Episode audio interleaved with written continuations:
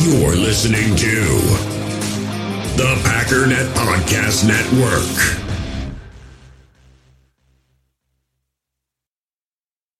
We all have smartphones, and we all know they're pretty amazing, but they also can be amazingly distracting, especially when we're around other people. So, US Cellular wants us to reset our relationship with our phones by putting down our phones for five. That's right, a company that sells phones wants us to put down our phones. And to see what we find, learn more at uscellular.com forward slash built for us. In the hobby, it's not easy being a fan of ripping packs or repacks. We get all hyped up thinking we're going to get some high value Jordan Love card, but with zero transparency on available cards and hit rates, it's all just a shot in the dark. Until now. Introducing slab packs from arenaclub.com, the only repack that provides real value, a complete view on all possible cards, and clear hit rates for each one. Now, when I buy slab packs on Arena Club, it finally feels like I know what I'm getting. And honestly, the best thing for me and my son is the fact that we're kind of novices into this. When I walk into a card shop with my son and a card says it costs $40, kind of just taking his word for it that that's a good value. So I appreciate the transparency on grading, as well as just getting excited about seeing what you could potentially get. Right now, you can get 10% off your first purchase by going to arenaclub.com slash packdaddy. Wow, that's crazy offer. 10% off a $400 slab pack. That's 40 bucks right there. Anyways, that's arenaclub.com slash packdaddy for 10% off your first purchase. We all have smartphones, and we all know they're pretty amazing, but they also can be amazingly distracting, especially when we're around other people. So, US Cellular wants us to reset our relationship with our phones by putting down our phones for five. That's right, a company that sells phones wants us to put down our phones. And to see what we find, learn more at uscellular.com forward slash built for us. It's time to talk about the Green Bay Packers.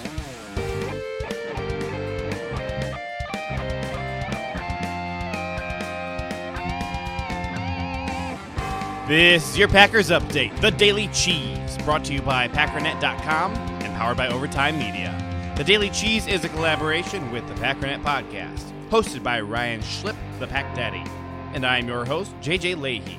Late last night, Le'Veon Bell was released by the New York Jets. This came not long after the news that the Jets were once again trying to trade Bell.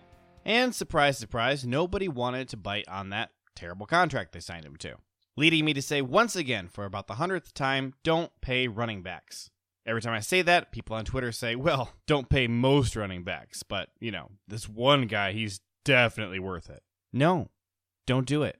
The shelf life for a running back is way too short, and you can get replacement value from a lot of different running backs. Here's what it boils down to there are too many positions on the team that you have to pay. You can't skimp at tackle. You can't skimp at quarterback. You can't skimp at pass rusher. If you have garbage cornerbacks, you're going to get torn up. Look at the Packers' upcoming needs. David Bakhtiari's contract is about to expire. Corey Linsley is a free agent this year. Kevin King. Next year, it's Davante Adams. Let's be real, a lot of these guys are not coming back. If we were to pay Aaron Jones $10 million a year, that probably means not paying Corey Linsley, not paying Kevin King, cutting Preston Smith, and cutting Billy Turner. We let Jamaal Williams walk in this scenario and you got to figure out how to pay David Bakhtiari if you want to keep him. He did just tell us he wants to be the highest paid left tackle in football. Now, there is a nice little solution to all this. You can draft new players. To do that, you need draft picks, which is why the Green Bay Packers don't like making trades. Sure, they like shipping off guys, but they don't like trading for big name players. The trade deadline is only three weeks away, and I promise you, you're going to see a lot of headlines over the next few weeks speculating about which players the Packers might be trading for. Is it going to be Julio Jones, Sammy Watkins, Odell Beckham Jr.? You already know my opinion about adding a big name wide receiver. So, will the Packers trade for a nice run stuffing defensive tackle? How about an inside linebacker? My prediction the trade deadline will come and go, and Packer fans will be left wondering if Green Bay even knew there was a trade deadline. As for Le'Veon Bell, Remember, we have A.J. Dillon, a very talented running back, just sitting on the bench because Aaron Jones and Jamaal Williams are just too valuable to take off the field. Le'Veon is a good guy and a good addition to a locker room, but he ain't coming to Green Bay. There were a couple of roster moves yesterday. Josiah Deguara was put on IR. His season is over. Rookie center Jake Hanson was also placed on IR, but it's a little bit different. It's the practice squad IR. The Packers did sign wide receiver Kalija Lipscomb to the practice squad. He was a guy I did like in the draft, and he came and worked out for the Packers just a few days ago. Of course, they had just added tight end Dominique Dafney to the practice squad, but as Pack Daddy of the Packernet podcast noted, Dafney will probably play for us as a wide receiver if he ever makes the roster. On the Packers' official transactions, he's listed as a tight end, but he played wide receiver in college, and he has the build of a medium sized wide receiver in the Matt LaFleur offense. He's quite a bit smaller than Allen Lazard, in fact.